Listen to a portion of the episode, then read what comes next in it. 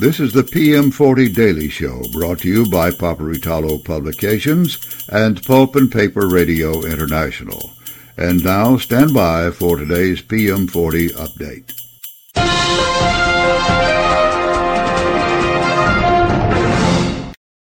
Ladies and gentlemen, this is Steve Roush, Vice President and Publisher and Editor at Paperitalo Publications, and this is the PM40 update for the 5th of January 2024. The PM40 closed up at 53.91, up 30 points from the previous close. We'll be back to take a look at the day's top winners and losers right after these messages.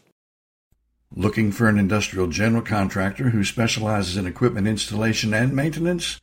With over 133 years' experience in the pulp and paper industry, C.R. Meyer has the knowledge, skill, and experience for any project. From simple small projects to complex large challenges, call C.R. Meyer. We have skilled craftspeople, project managers, architects, and engineers available to capture and construct your vision. Complete your next project to the highest standards safely. Contact C.R. Meyer at 800 236 6650 or crmeyer.com. This is Jim Thompson with Paperitalo Publications. I want to introduce a new sponsor which we are really excited to have on board. The Norexeco Exchange is a regulated marketplace exchange for pulp and paper futures contracts. Today we are talking with Miles Cohen, Norexeco's North American consultant. Miles, what does Norexeco do for the pulp and paper industry?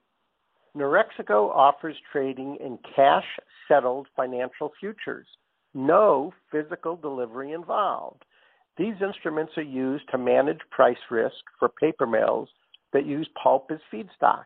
While Norexeco has been doing this for some time with European, South American, and Asian mill groups, they now have expanded in North America with a representative located here.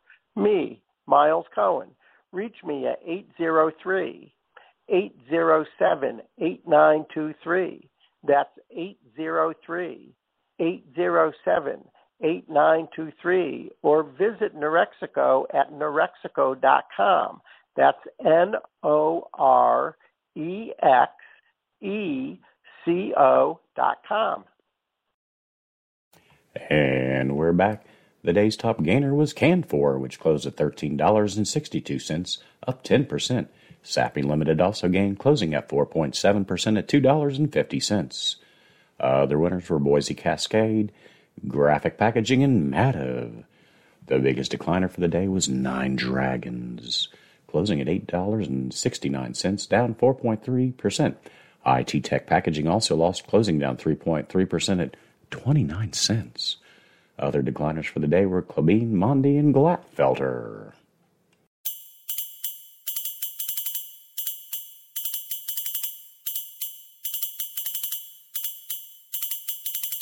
You've been listening to the PM40 Daily Show.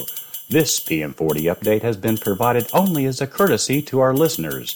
Nothing said here is to be construed as financial advice.